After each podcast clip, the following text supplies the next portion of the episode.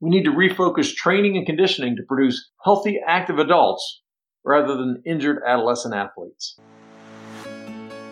Hi, everyone.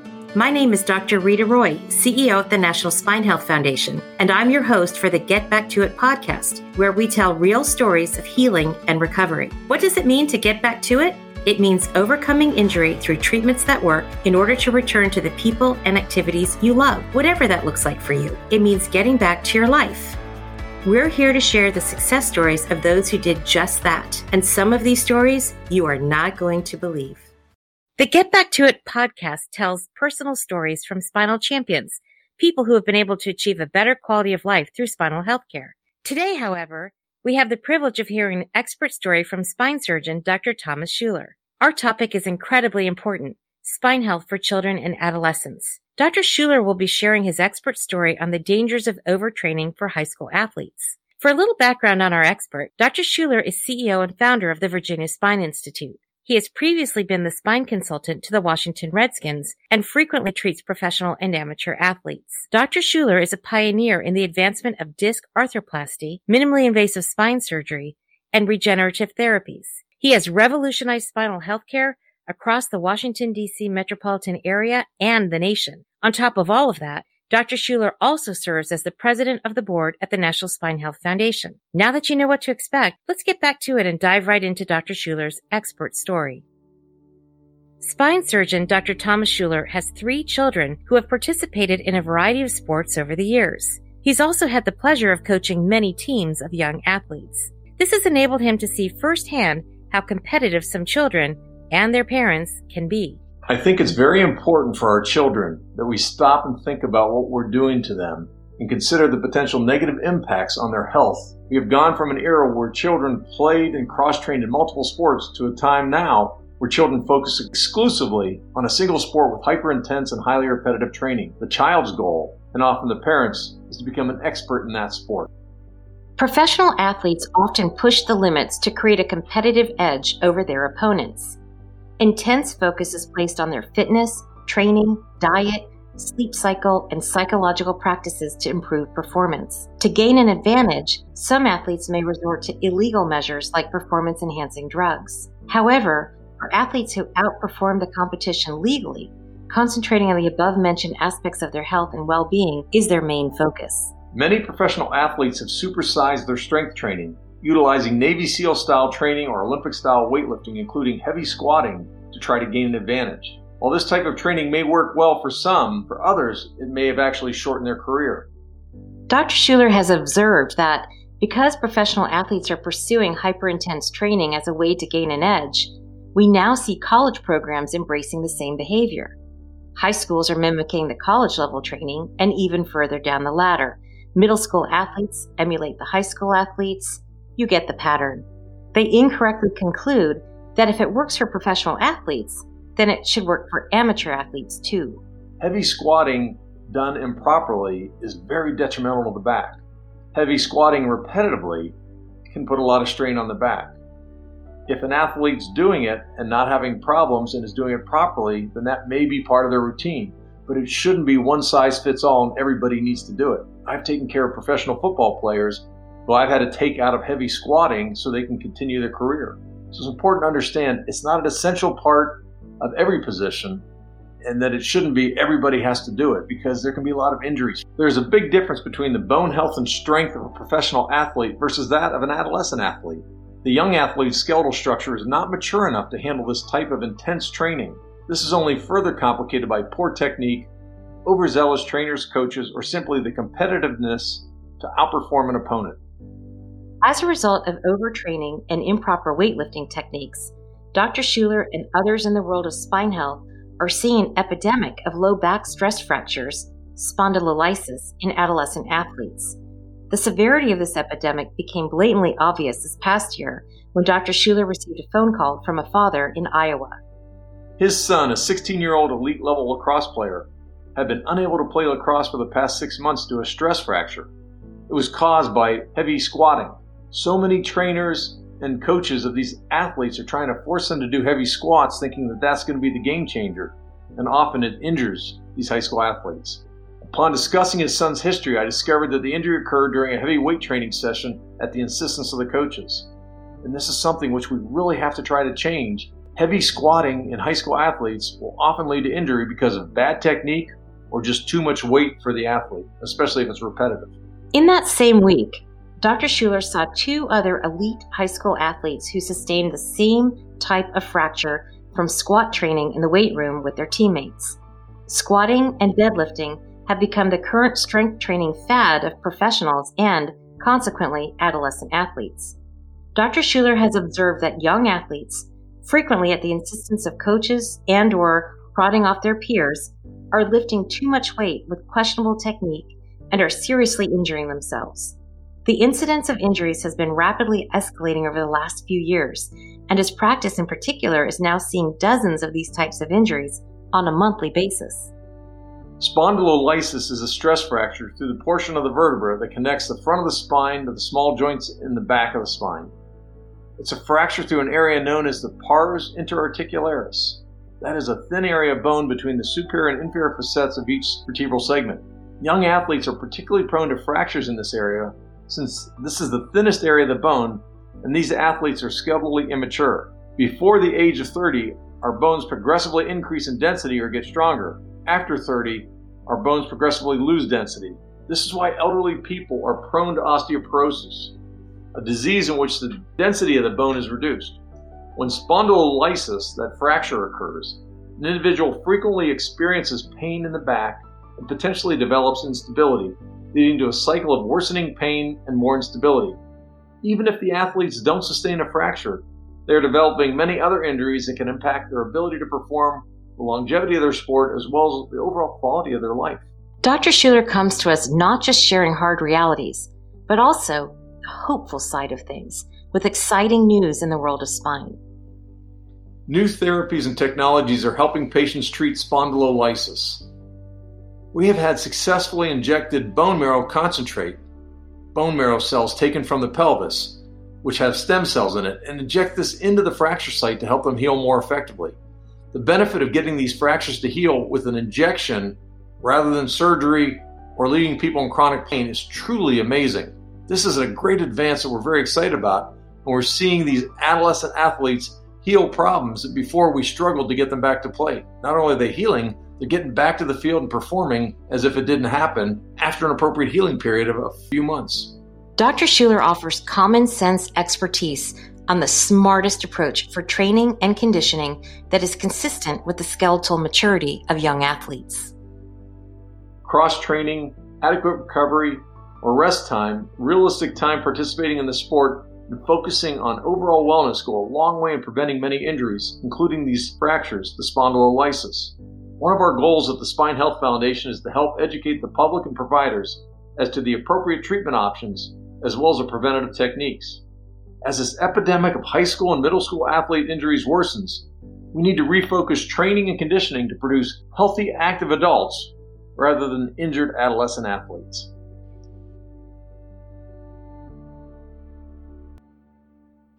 Dr. Schuler, we are so grateful to have had the chance to hear your expert story today on this highly important topic. What's so impressive is that you are able to simultaneously approach the topic of adolescent athletic training from the viewpoint of a coach, a father, and a highly successful spine surgeon. Clearly, your vocation motivates you to have a special interest in this topic. But in hearing your expert story, I couldn't help but wonder about your more personal roles as a coach and a father. How have these roles in your life inspired your passion for safer young athletic training and prevention? Well, I have the benefit or misfortune of not having athletic kids. I have not been trying to get my kids into being professional athletes. But the important thing as a physician, as a father, as a coach is to help the children develop physically, emotionally, mentally to be able to live a life. And so when we overtrain the kids, we potentially are shortchanging them from achieving their real potential and goal. Having a well rounded program, having the kids encouraged to participate in multiple sports is something that really can help them get to their ultimate goal. And I think that that's what really drives me to try to make this point to so many people is that they don't make the error of hurting the kids just because they hope they have a superstar, they want to get a college scholarship, and getting them to a point that they can achieve what is best for that child. And if they have the skill, then hopefully to the higher level athletics. I think you make such a really important point there that there's so many benefits that come from participating in youth sports, you know, teamwork, sportsmanship, you know, all these character traits that, that are developed. And, and we sometimes overlook those important qualities of why kids are signed up to participate in sports in the first place. And you really, you, know, you point out so vividly for us that you know, oftentimes parents get caught up in going for a college scholarship, heading for the Olympics. My kid's going to be the best one or be on the strongest team or what have you. And really, there's so many other benefits that come from participating in sports, which is building a lifetime love of exercise and athletics and, and like I said, teamwork, sportsmanship, and those other qualities that are that are so important. I think your your point about not over pushing the kids and being age appropriate with the training that they do is critical message and and we often uh, we often lose that message. Um, Dr. Schuler, you talked about the trickle down effect of young athletes looking up to older athletes and trying to implement the same training practices that their bodies are often not able to sustain. You've talked about skeletal immaturity. Who is responsible for communicating healthier training practices and prevention techniques to these young athletes? So it's difficult because there's not one body or person that actually has that communication. And in this ever competitive world, everybody's always trying to get the advantage. You have the college coaches looking at what the pros are doing. The high school coaches are looking at what the college coaches are doing. The little league coaches are looking at what the high school coaches are doing. And I think that it's this whole waterfall tendency of what works at the top to get to the bottom. And, and so it's the National Spine Health Foundation needs to be this voice to, to get this message out there because there is nobody else that is really doing it. And that's how we're uniquely seated to talk to the public and help them understand what is truly in the best interest of their children. Dr. Schuler, that's such a great point. We do believe it is our mission to get these important messages out to the public here at the Spine Health Foundation. We are so grateful for how insightful and informative your responses are, Dr. Schuler. What would you say to young athletes as well as their parents who may already be dealing with the painful impacts of poor training practices and pushing themselves past healthy limits? How can they have hope? How can they think about ways of taking care of their bodies? The vast majority of these adolescent athletes that I see as patients, their problem is they really don't have the right strength. They may be very strong in a specific exercise or two, but they don't have the global strength, the core strength, and the flexibility. And most importantly, having that core strength in a dynamic fashion that they can hold the appropriate muscles contracted when they're bending, twisting, moving. And so they'll go to the gym and, and they'll start squatting with their friends because that's what's cool. Be doing their bench press or curls, but they don't really have the true core strength. So what we need them to do is to work with a qualified therapist or a trainer who truly understands the spine and build this comprehensive core strength and flexibility and maintaining that mobility, which is far more important than just brute strength. In fact, if all we do is work on brute strength in certain exercises, the players will spend more time injured and ultimately have less success because while they may be great in the gym on a certain set of exercises, it doesn't really translate to functional motion in a way that they can avoid problems. I really love your use of the word there, functional motion, because a lot of the time people are training incorrectly. And, and I think that's such wise advice about finding a specialist who can look at core strengthening and, you know, at age appropriate levels to help support the spine as it grows so that the appendages that dangle off your spine don't don't pull you down or cause injury. And that that's just such great insight there. Dr schuler we are so appreciative for you joining us today sitting down with us and telling us the stories that you see in your practice and, and being willing to share your thought provoking expert opinions about how to protect young athletes in their lives. I know that your expertise, the stories you've shared with us will inspire others to share preventative measures with their families and loved ones. Help them to implement healthier training routines and really to have hope that they can build strong bodies as they're going through life and getting themselves ready for their adult life and being able to live their best lives. The important thing to know is to succeed takes more than just strength. It takes hard work, it takes commitment, but it really takes having a blueprint for a comprehensive program and to understand what really needs to be achieved. And to be a high level athlete, especially nowadays, because everybody keeps getting better and better things, you really have to have this comprehensive strength and flexibility. And I think that understanding the need for that and not overstressing the young kids as their bodies are growing is critical. If they truly have talent, it will show. What's important is not to ruin them in the process as they're riding up the hierarchy of sports and allow them to physically develop and avoid the overuse injuries and the overtraining injuries so that they can have the best quality of life and be healthy and happy, both physically and mentally.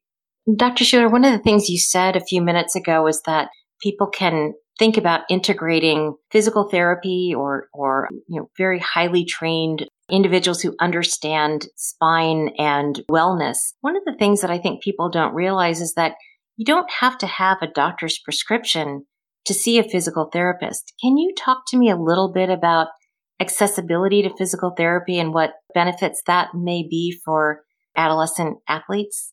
Each state has its own laws, so I can't speak to every state across the country. But in Virginia, a patient can treat with a therapist for 30 days without a physician prescription. So they can go see a therapist. But just like all professions in life, not all therapists are equal, not all therapists are great. And so you have to find a therapist who truly understands athletes and sports and wants to focus on that. And if you find that individual and they can work with you, then hopefully they can help you develop the right exercise and training program. And if you're working with a trainer, there can be many very good trainers, but you have to make sure that they're used to dealing with the same age athletes and they have a good track record and not a lot of injuries. If somebody is pushing heavy squatting as the main thing to be doing, I'm a little concerned about that. And not to say squatting's bad because we squat every time we sit in a chair. But you have to be careful on what the program is. And it isn't just to see who can raise the most weight, but who has the most functional body at the end of the section. That's what's critical. Dr. Schuler, those are great insights into finding the right therapist. What are some other things that people can think about when they're trying to find a good therapist or a good trainer? What are some other things? I mean, I guess you try to look at their training? What are some other things that people should look for when they're trying to identify the right trainer for them or the best trainer for them? Well, you have to find somebody who can individualize a program. It can't be one size fits all because everybody is so different. So you have to find somebody who is able to spend the time with you, customize a program, and to work with you and the needs that you have or your child has. And I think so often people see the therapist once and next thing you know they're working with an aide for the rest of the month until they see the therapist again which is what most insurances require is that the therapist must examine the patient once a month which means they have an aide doing most of the time with the patient. That's not going to be effective for an athlete who's trying to reach the highest level. The other thing is that the athlete has to feel that they're being challenged and pushed which only happens best if there's a good dialogue between the patient, in this case, an adolescent athlete, and the therapist. So there has to be communication. Are we pushing hard enough? Are we making progress? Do we feel like we're wasting our time? Are we seeing gains? If you're in a good therapy program, you will see significant changes and improvement within two weeks. Doesn't mean the problem goes away in two weeks, but you should see improvement in two weeks. If you're not seeing improvement in two weeks, that approach isn't working. And it may be a good therapist, but there has to be communication with them to say that's not working. What should we do different? Or if there's not communication, then that's not the right therapist. Oh, those benchmarks are really, really useful. That's very helpful to think about a two week time frame as being a good uh, benchmark. That's fantastic. Dr. Schuler, you are a very busy spine surgeon. You have an incredibly busy, successful spine practice, and we are so grateful for you spending time with us today and working us into your busy life. Again, we are very appreciative of your expert opinion, your insights, your personal life history, your professional experience here and sharing that with us today. I thank you on behalf of all of us at the Spine Health Foundation and all of the listeners who are going to benefit in hearing your messages of hope and safety and living your best lives.